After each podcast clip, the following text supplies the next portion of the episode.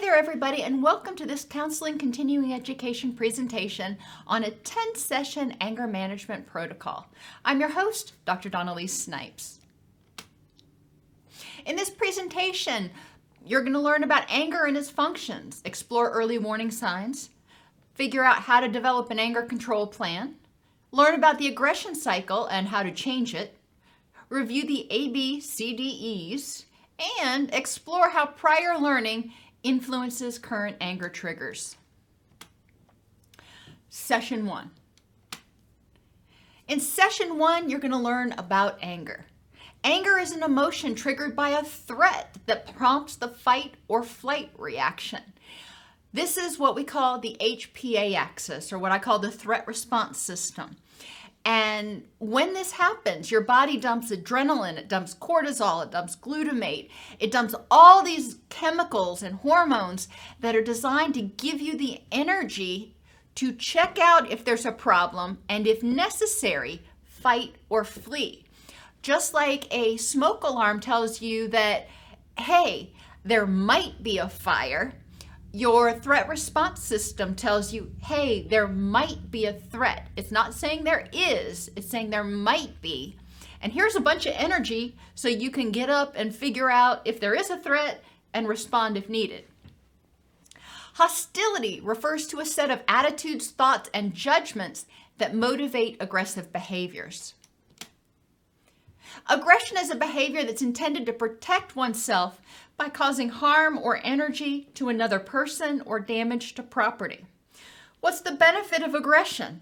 Well, if we're feeling threatened and we want to fight or flee, and in this case, fight, then the goal is to regain control, to regain power in the situation. So, aggression serves to forcibly take back power. Many times, what we initially perceive as a threat is actually not currently one, but our reaction is based on outdated schema. And schema are our brain's cliffs notes, if you will. Every time we have an experience, our brain notes what happened. You know, just very short, quick little uh, summaries of what happened. And that helps us predict the future. We have schemas about going to work, we have schemas about stoplights. We have schemas about going to the doctor. That way, when we are getting ready to encounter one of those situations, we know what to expect. And our brain tells us, okay, been here, done that, this is what we expect. Unfortunately, schema are only based on prior experiences. So if this experience is different, the schema is not going to be effective. It's not going to work for you. And that can cause you problems. The cognitive triangle is a concept that we use in cognitive behavioral therapy that points out that our thoughts, feelings, and behaviors are all interrelated. If you're having angry thoughts, you're probably going to respond with irritability and you may have obviously feelings of anger. If you are having feelings of anger or anxiety, then you're probably going to have thoughts that support that. You're going to be telling yourself that there's a threat of some sort, and you're going to respond accordingly. Inaccurate schema and misperceptions are very common, and the reason we have them is because, as I said, the brain does not um, integrate often the present moment. It just kind of goes on autopilot, going, okay, been here, done that, this is what to expect.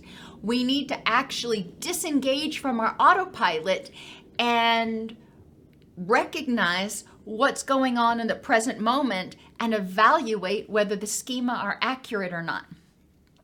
I already talked about the fire alarm. When the fire alarm goes off, it doesn't always mean there's a fire. It means there might be.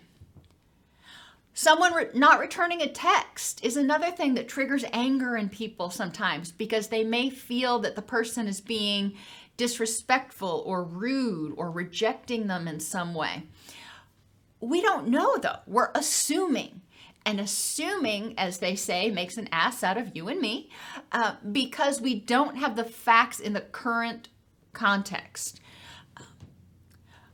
My dog Brewster was a foster dog, and I have no idea what happened to him before he came to us. But there was one day that my son and his best friend were out uh, practicing martial arts in the yard, and Brewster saw them, and he didn't realize that they were playing. I mean, they were practicing martial arts, they weren't actually attacking each other aggressively. And, but Brewster didn't understand that. So he formed a schema about Elias that said, this, this dude's no good. And it took multiple exposures of Brewster to Elias and Sean uh, after that for Brewster's schema, his understanding of the situation to change. Um, it literally months before Elias could come in and Brewster wouldn't get his hackles all up on his back. If somebody has a history of abandonment, then when they experience similar situations, whether it's the way somebody acts or the way somebody talks to them or even different microaggressions, they may interpret as uh, that they're getting ready to be abandoned and it can trigger feelings of anger. People who've been victims of crime, and I use crime very broadly here, uh, when people experience trauma, it strips their sense of safety and personal power or control.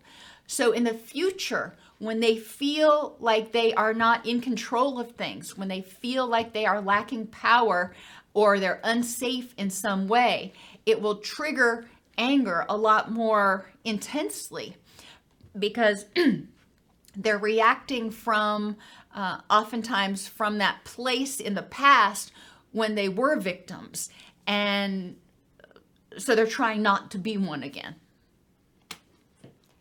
Anger initially has apparent payoffs like releasing tension, controlling people, getting your own way. But in the long term, these payoffs often lead to negative consequences.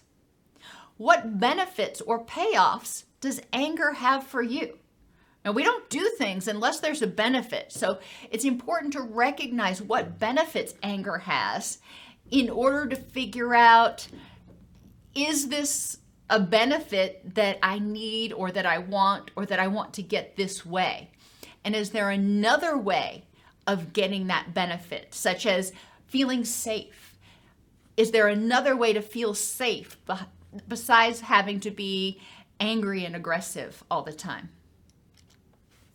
When you get angry, what are your responses? What behaviors do you use? What thoughts do you have? What feelings do you have? Sometimes, a lot of time, people, when they get angry, underneath, there's also a feeling of anxiety or hopelessness. And, and the anger is protecting them from those fears. Anger is a natural, normal emotion that's designed to help us survive. It becomes a problem when it's felt too intensely, too frequently, or expressed inappropriately. Think about how anger affects you. Remember, I said anger indicates that our threat response system has been triggered. So our body's dumping cortisol and adrenaline and all these stimulants into our system. When we're angry and we have these stimulants circulating through our system, it's going to make it darn near impossible to get good quality sleep. It can increase pain not only because of the muscle tension that we have when we're angry, but also because it alters our neurochemicals that are responsible for our uh, pain threshold. And we actually may start feeling more pain. Our gastrointestinal system uh, can get disrupted. When you are in fight or flee mode, your body is saying, Yeah, not going to devote energy to digestion, so let's just clear everything out of there. Um, Additionally, the stress response, when it goes on for too long, will impair immunity and it can also trigger auto, autoimmune disease flare ups, uh, Crohn's disease, those sorts of things. Affectively or emotionally, after people have an anger outburst, they may also end up feeling regret or guilt or even helplessness because they're trying to control their anger, but they can't figure out how to actually do it. Cognitively, when your brain is flooded with all those stimulating neurochemicals and you're in fight or flee mode, you're not using your higher order thinking, your prefrontal cortex. You are in a very primitive, reactive state. Linehan talks about that as the emotional mind. And in order to make effective decisions and respond in a different way, it's important to get into your wise mind, which means de escalating until you can think more clearly. Additionally, when you are revved up, when you are angry, when you're in an unpleasant mood, you're going to notice the threats in the environment and the negative things a lot more easily than you're going to notice anything positive. I mean, think about when you're in a bad mood. Do you notice the birds and the little bunny rabbits and the things that would make you smile? Or do you tend to just notice all the stuff that um, supports your current mood? Environmentally, when people are angry, you know, how what how does it affect your environment? Do you break stuff, put holes in walls, throw out things impulsively? Uh, I remember back before computers, we used to have pictures, and it wasn't it, uncommon for people to tear up pictures impulsively when they got mad and then regret it later. Relationally, when somebody is angry, it creates an environment where other people may fear being around them. They're walking on eggshells because they don't want to trigger this person's anger. So instead of being a uh, relationship that's based on respect and desire to support one another. It's a relationship based on fear where that person is just trying to keep you from exploding. And this can negatively impact relationships for obvious reasons.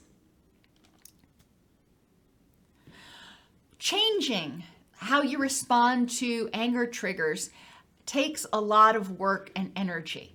And it's important to figure out why do I really want to do this? Define your rich and meaningful life. You know, if you woke up tomorrow and you had this rich and meaningful life, what people would be in it? What would those relationships be like? What things would you have? What experiences or activities would you be using your energy for? Every time you get ang- angry, it uses your energy. So you've got to decide do I want to use my energy for being angry about this, or do I want to use my energy to work towards something that's important in my life? And you may find, a lot of people find, that they waste a lot of energy being angry and nurturing grudges when they could use it instead to nurture and enhance positive things in their life. How does anger keep you from moving toward the things that are important in your rich and meaningful life?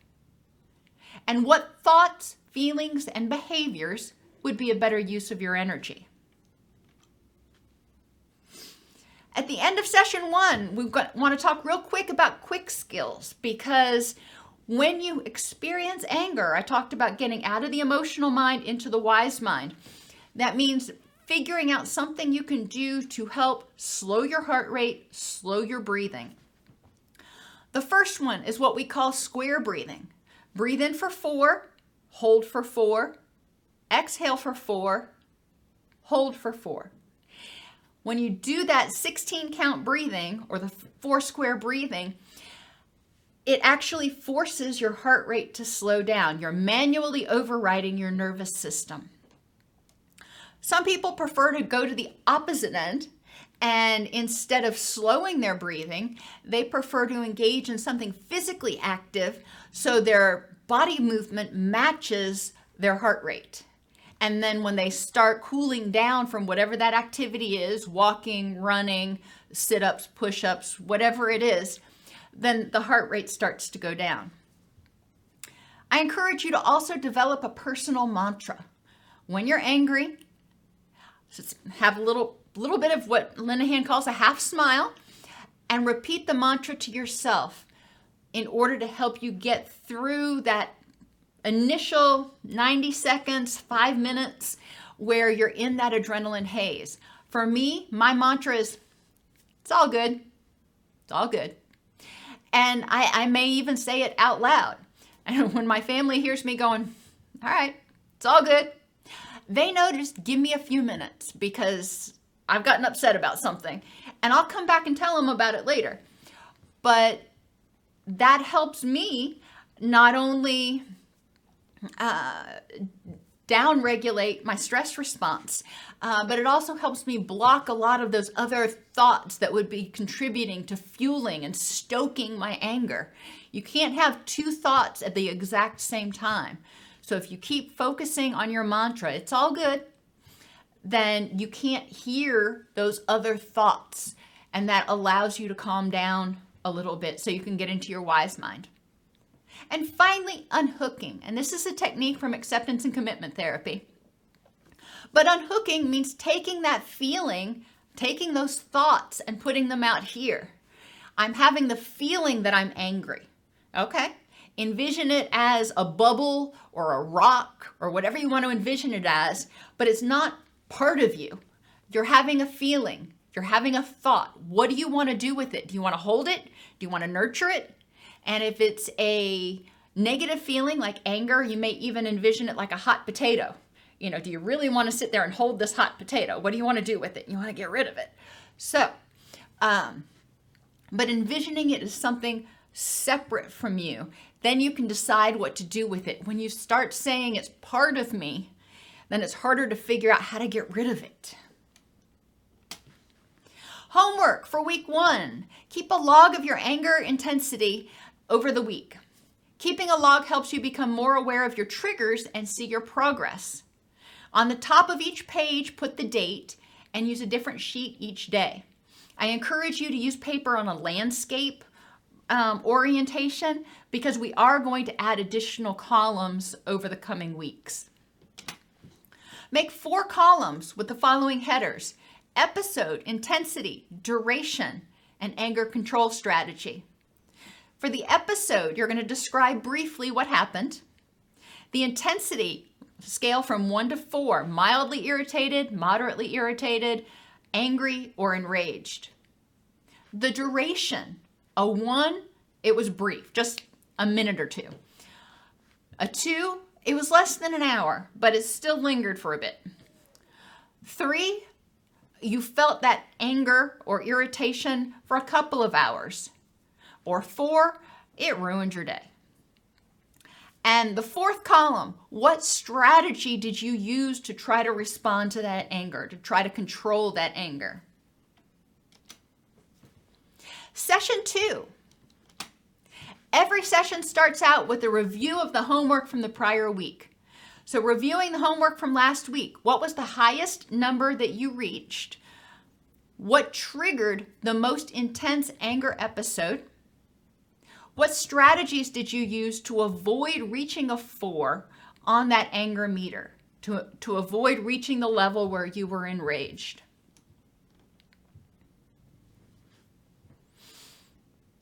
This week, we're going to start thinking about anger in terms of a habit, a habitual response, an autopilot response. Habits are things we do almost automatically. In what ways is anger a habit for you? And when something happens that triggers your anger, do you stop and think, I'm going to react with anger? Or do you just automatically do it? Just autopilot. What other habits have you had? Biting your nails, shaking your foot, uh, tapping the uh, tapping the table, what, whatever habits you've had, how have you tried to break those? What has helped you break those habits? And I'll give you a hint. Becoming aware of the habit is the first step to doing it. Review your anger log from last week. When you got angry, did you consider other response options or did you just respond out of habit? Was it a knee jerk response? How can you use mindfulness to start to break your anger habit? And I use the mnemonic beta or beta testing uh, to help you remember what to do in order to start breaking a habit. So B stands for breathe. The first thing you need to do, practice that four square breathing in order to uh, get into your wise mind. So start to slow your breathing when you notice your anger starting to ramp up, when you notice you're starting to get, get a little bit frustrated or irritable. Start breathing then. Don't wait until you're enraged before you try to calm the system down. E stands for explore the situation. Mindfully and non judgmentally acknowledge I'm angry. Okay. What is the cause? You know, just be curious about what's going on.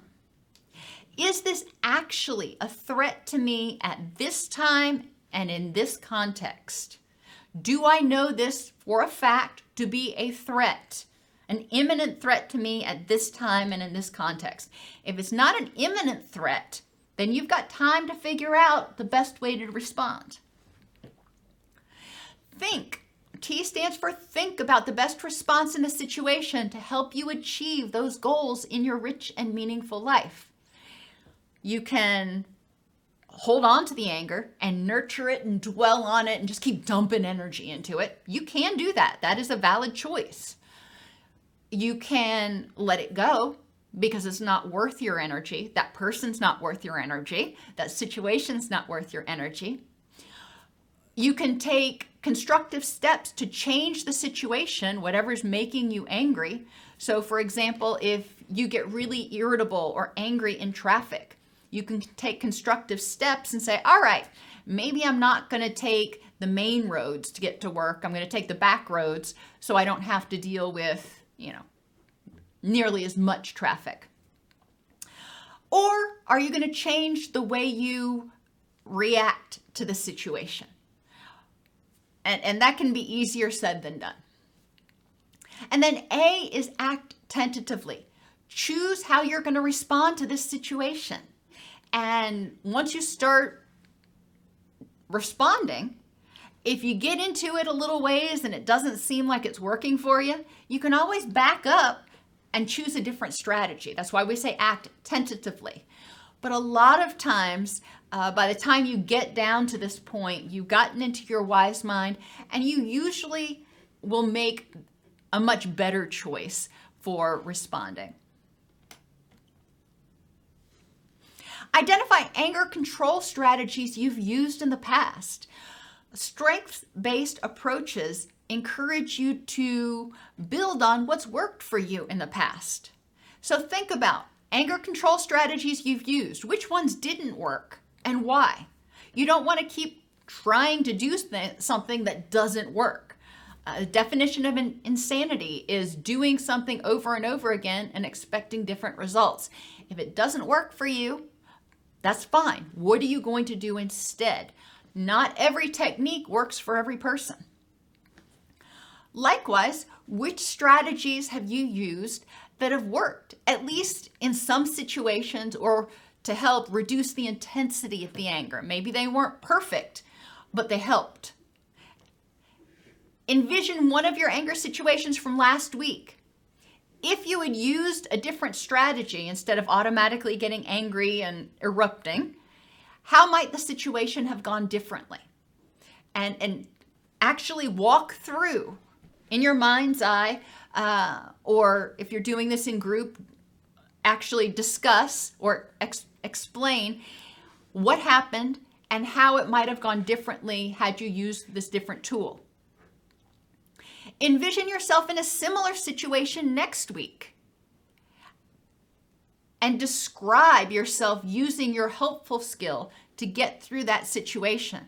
So, if road rage is one of your triggers, you're going to envision a road, road rage incident from last week and describe how the situation may have gone differently had you used this different technique to handle your anger.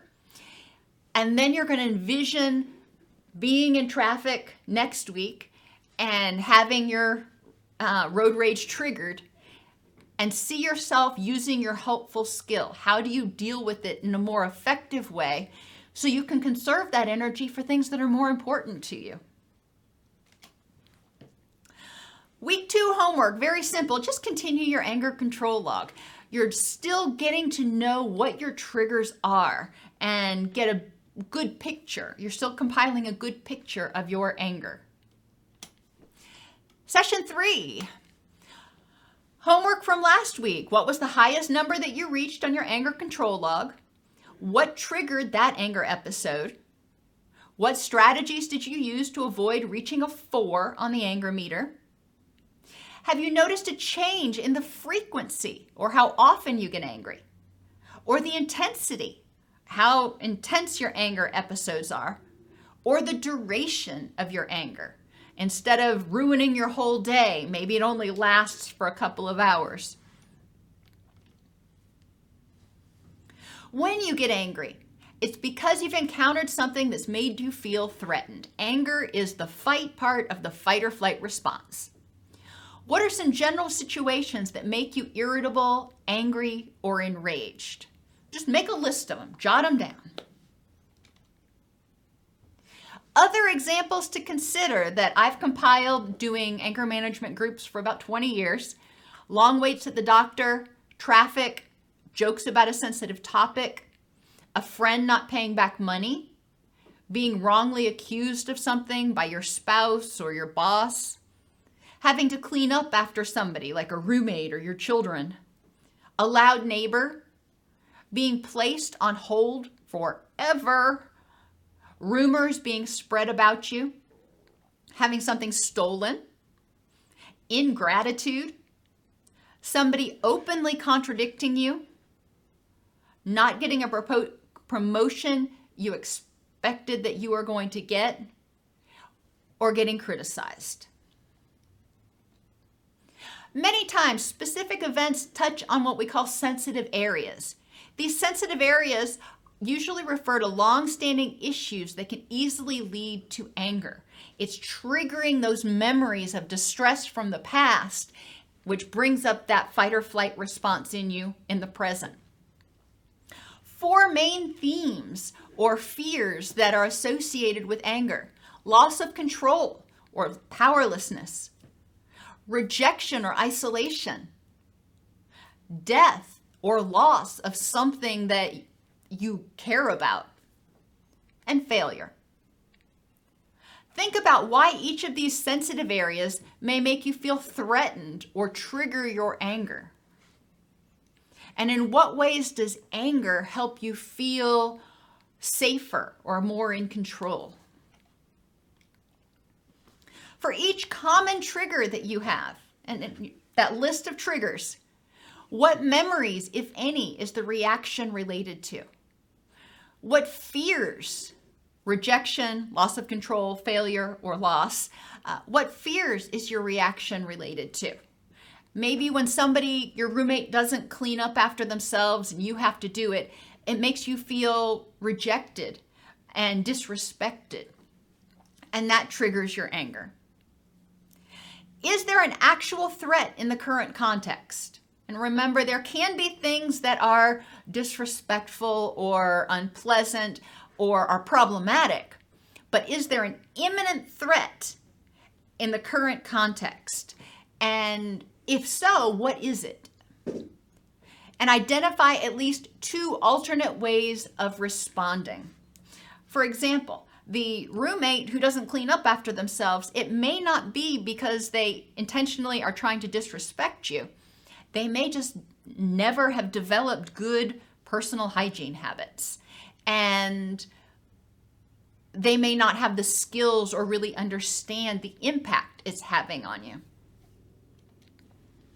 Homework continue keeping your anger control log. Add a column this week for fears rejection, loss of control, fa- failure, or loss. So you're going to continue using that chart that you've been using every day, but you're going to add this additional column for your fears because we're going to start looking for themes. A lot of people have um, anger management issues that revolve around one or more of these fears. And practice using beta testing or another strategy to respond to your anger. Session four. Again, review your homework from last week. What was the highest number you reached? What triggered that anger episode? Is your anger often related to common memories or themes? What strategies did you use to avoid reaching a four on the anger meter? And have you noticed a change in the frequency, intensity, or duration of your anger? Now, we've talked about anger in general. We've talked about anger triggers. Now, we're going to talk about early warning signs. Early warning signs are indicators that you are getting angry. They can be broken down into four categories Physical early warning signs are how your body responds with an increased heart rate, tightness in your chest, feeling hot or flushed. Behavioral early warning signs are what you do, like clenching your fists or clenching your teeth, raising your voice, glaring at others. What behaviors do you do where you're posturing? Emotional early warning signs can include other feelings that may occur along with anger, including fear, hurt, jealousy, or disrespect. And cognitive early warning signs are what you think about in response to the event, like hostile self talk. I'll fix her little red wagon, or she won't get the best of me. Um, or even having images of aggression or revenge.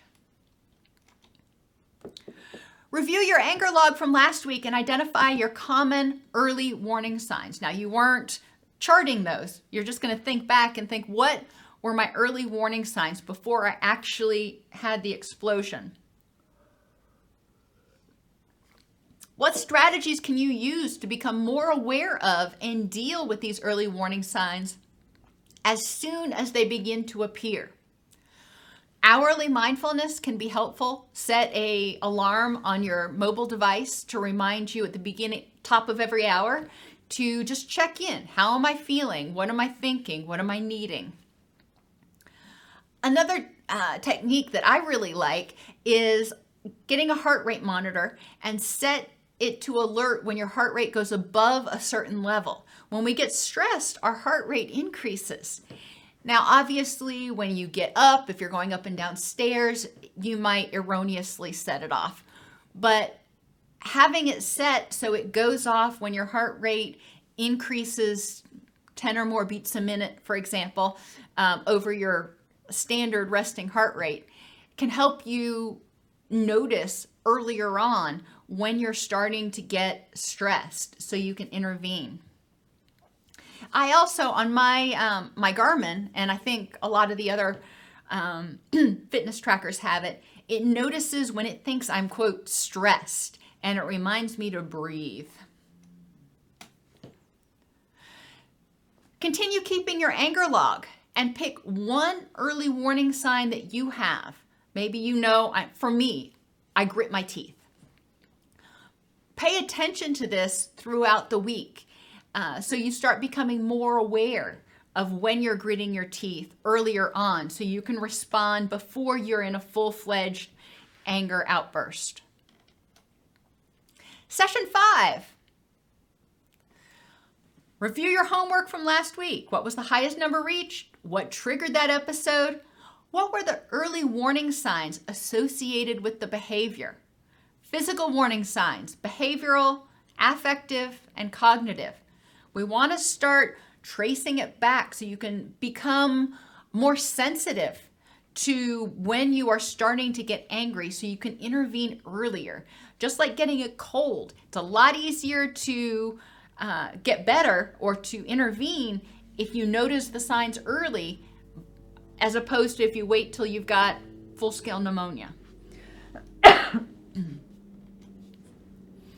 How effective were you at modifying your target early warning sign? You know, for me, I said grinding my teeth. How effective was I at noticing when I was starting to grind my teeth and addressing that? What strategies did you use to avoid reaching a four on the anger trigger, anger meter? And are there particular threat themes that are emerging? Remember, failure, loss of control, rejection, isolation, and loss. This week, we're talking about vulnerabilities. They're a little bit different than early warning signs. Vulnerabilities are situations that make you more likely to respond with anger or irritability. Physically, if your blood sugar is low, if you're under the influence of alcohol, you've had too much caffeine, you're in pain, you're sick, or you're exhausted. Those are big vulnerabilities for a lot of people to respond uh, more impulsively and feel angry easier. Affectively, if you're overwhelmed, if you're irritable about something else, if you're stressed out or feeling sensitive or vulnerable in some way, then you may be more likely to respond with a stronger anger response. Cognitively, if you're expecting a negative outcome from a situation, person, or meeting, or you've just got a negative attitude, you're more likely going to see the glass as half empty and respond with anger. Environmentally, stressful environments, and that can include a lot of things. For me, um, I don't like lots of noise and I don't like um, sudden loud noises or being interrupted a lot. So if I'm feeling um, irritable, if I'm feeling tired, I will shut my door. That way, I don't have people popping in constantly and interrupting my workflow, which tends to make me more irritable. Relationally, being in situations make, that make you feel more on edge or around people that trigger anger or tend to be more negative themselves can also be uh, make you more vulnerable to anger. If you're around somebody that's going to feed your anger, then it's going to make it more likely that you're going to be angrier. What are your particular vulnerabilities and how can you best prevent them? And when you can't prevent them, how can you best mitigate them or deal with them? Like I said, when I haven't slept well for some reason, can't always sleep well, but when I haven't, one of the things that I always do is shut my door because I know that that is a vulnerability for me. If I'm overtired, I tend to be a little bit more irritable. Continue keeping your anger log and add a sixth column where you're going to begin identifying your vulnerabilities. You want to start looking for trends and themes and patterns here. But just add that sixth column to start identifying vulnerabilities. Session six. Review your homework from the last week. What was the highest number you reached? Hopefully, this number is going down. What triggered that anger episode? What were the early warning signs associated with the behavior?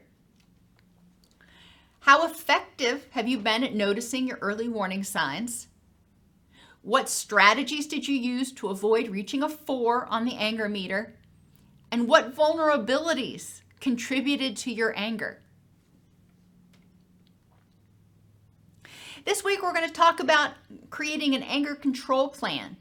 An effective plan should include both immediate and preventative strategies. So, you want to prevent the vulnerabilities, prevent the anger, but also have a crisis response, so to speak.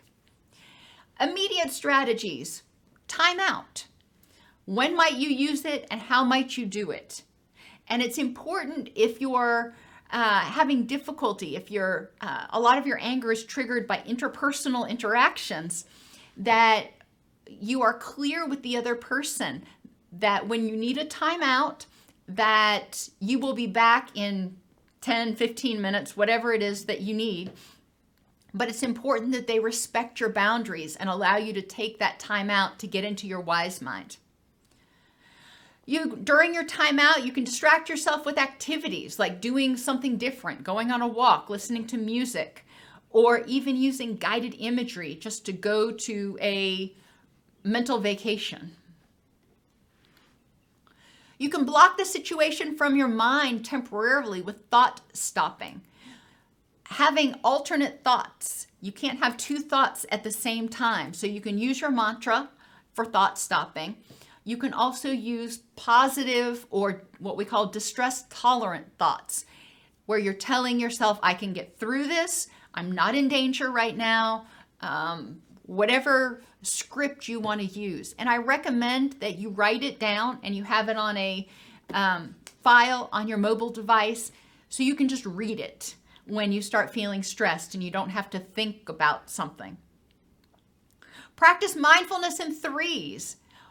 What are three things that you see? Three things that you smell, three things that you feel, three things that you hear. and practice that four four quadrant or four breathing in fours. Talk to a friend or journal. You know, maybe you need to just call somebody, call a friend. Exercise and or radically accept and just saying it is what it is um, or it's all good encourages you to radically accept the moment. That means accepting the good parts of what's going on or life with the fact that this part right now sucks. Preventative strategies. What general things can you do to prevent or minimize vulnerabilities? Emotionally, what can you do? What can you do to increase happiness and decrease distress? Mentally, what can you do to minimize those vulnerabilities? Can you, and one of the things that can, can be helpful is spending 20 minutes a day focusing on what went right that day. The other 23 hours and 40 minutes, you can focus on whatever you want. But 20 minutes a day, focusing just on what went right. And a lot of times I encourage people to do this at dinner with their family. That way they feel uh, during the meal is a time where they can be relaxed together. Physically, what can you do to prevent or minimize vulnerabilities? Healthy nutrition, minimize stimulants, get enough sleep, all that stuff. And socially, what can you do to prevent or minimize vulnerabilities? How can you set and maintain healthy boundaries? How can you practice assertiveness? How can you nurture your supportive relationships?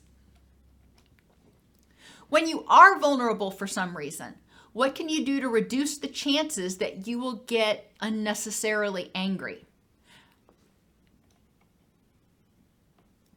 Review your anger log from last week.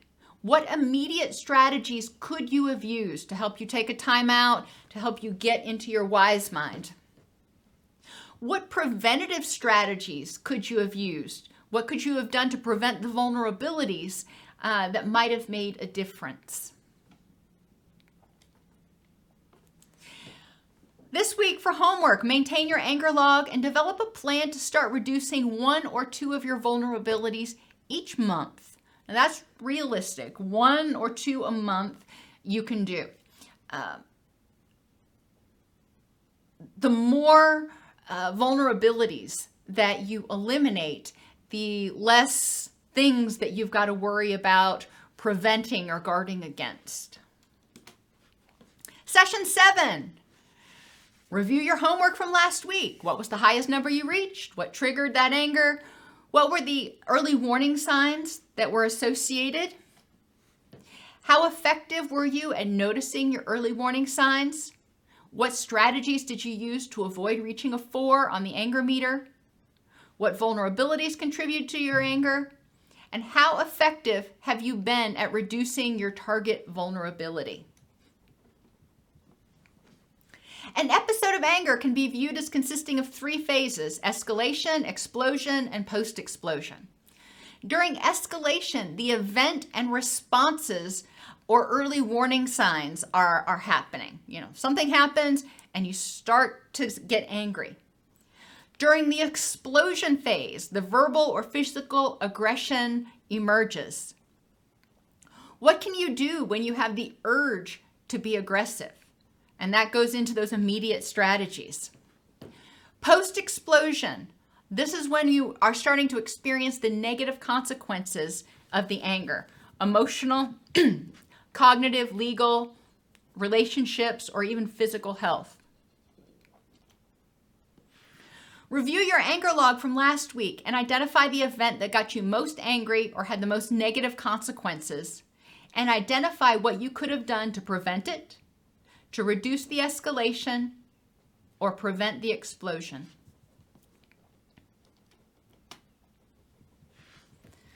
Cognitive distortions are unhelpful ways of perceiving things.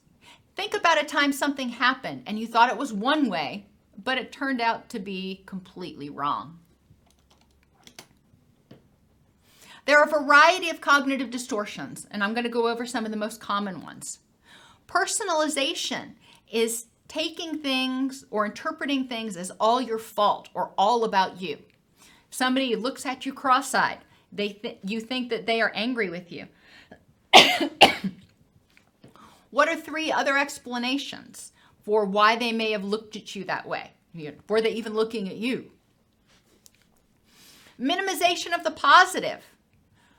Identify when what good things have happened. What is happening that's good or what good could come out of this. And the mental filter, or only seeing what you expect to see. It's important to look at all the facts. If you expect to see negative, you're going to see negative. But there's also positive that you're probably just overlooking. So, what are all of the facts? Sometimes it can be easier to do this by taking somebody else's point of view. Exaggeration of the negative or catastrophizing is another cognitive distortion. You assume the worst or you assume that the sky is going to fall. It's important to really ask yourself how likely is this to happen? How likely is it that this mistake I made is going to result in me getting fired or that this person's behavior is going to result in something negative for me? All or nothing thinking you always do this, or you never do this, or I always do this. It's important to find the exceptions. Let's take that um, sloppy roommate, for example. You always leave your dishes in the sink. Well, are there exceptions to that? Um, finding the exceptions can be helpful because then you can um, reward the exceptions when they leave a clean kitchen and you see it in the morning and there's no dishes in the sink you thank them profusely. It's more likely that they'll do that again if they see that there's a benefit to them. They may not consciously know this, but subconsciously, we do things that are more rewarding. The control fallacy. A lot of times we feel like we have control or should have control over more than is realistic. So, what parts of the situation that are triggering your anger what parts do you actually have control over? And what parts do you need to figure out how to accept or cope with? And overgeneralization. Sometimes we expect that since we've been in similar situations, that this situation is going to work out the exact same way. We assume that what happened once is going to happen again. It's important to explore not only how is this situation similar to the past situation, but how is it different? Arbitrary inference is another um, cognitive distortion where we assume that something is dangerous or fearsome because uh, of one particular piece of information. The news broadcasts a lot when there's a uh, plane crash it never gives us uh, news stories about the 20,000 flights a day that take off and land successfully. So if we assume that flying is dangerous because we saw a news story at some point about a plane crashing, we're not getting using all of the facts to make our judgment. And emotional reasoning. I feel angry, therefore there must be a threat. Not always. Sometimes something can happen a smell, a sight, a sound that triggers a memory. We may not remember the memory, but it triggers that reaction. And uh, Bessel van der Kolk talks about how trauma is often remembered as a reaction, not an actual memory. So it's important when we feel angry, remember that's our smoke alarm. Now we've got the energy. We need to check and see is there a threat right now? One model for dealing with our cognitive distortions is called the ABCDE model. A stands for the activating event. What happened? B represents our beliefs about the event. It's not the event itself that often produces feelings like anger, it's our interpretation and beliefs about the event. That's why two people can be driving and experience the same rude driver. One gets angry and develops road rage, and the other one hardly notices it because they interpreted the situation differently. They had different beliefs about the event. C stands for the reaction or consequences as a result of your interpretations and beliefs. So the person who perceived it as a threat got angry.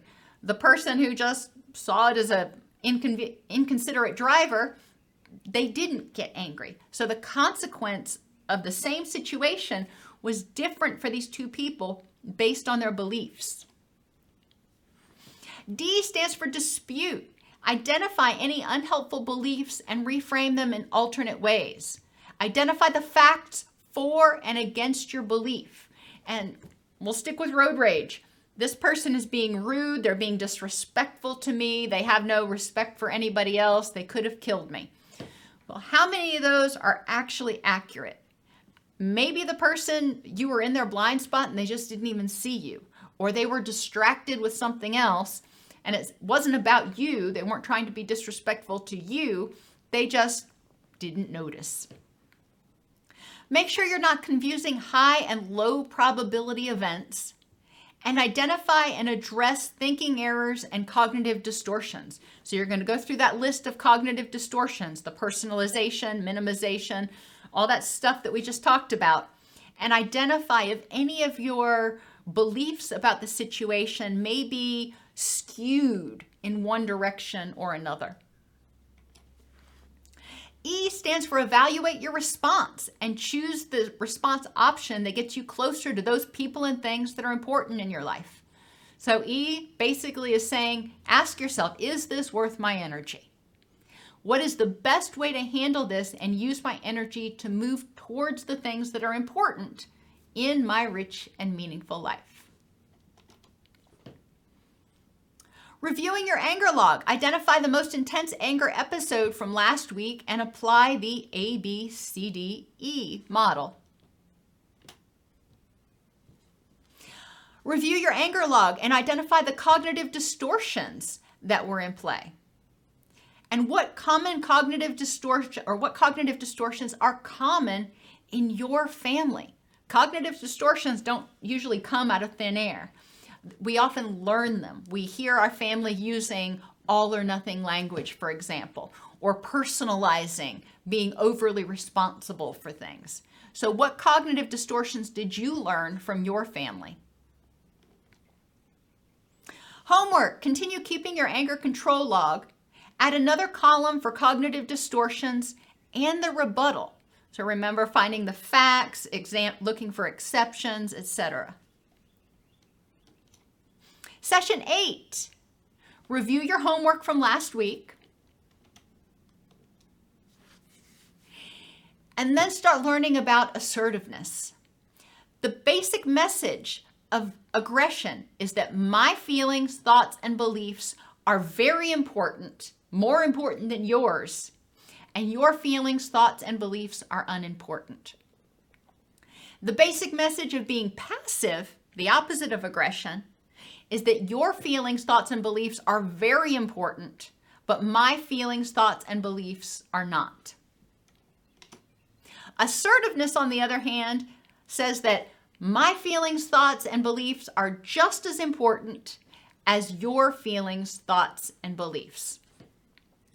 Communicating assertively starts with validating the other person's thoughts and feelings. I can see that you're very angry about this situation right now. Or what I'm hearing is that your perception of this situation is XYZ. So you're paraphrasing what you hear or see from the person. You're validating where they are so they feel understood. And then you communicate in a way that ideally creates a win win. You know, how can this situation be solved in a way that both of you get your uh, feelings, thoughts, and needs validated and met in the best way possible. What are some advantages of acting assertively when trying to resolve conflicts? What might some of the drawbacks to assertiveness be? And I'll give you a hint. When you're assertive and not aggressive, sometimes you don't always get your 100% your own way.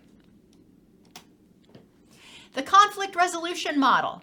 Get into your wise mind. Remember, de escalate, use your breathing. Identify the problem. Identify your beliefs about the problem. Find the facts for and against your beliefs.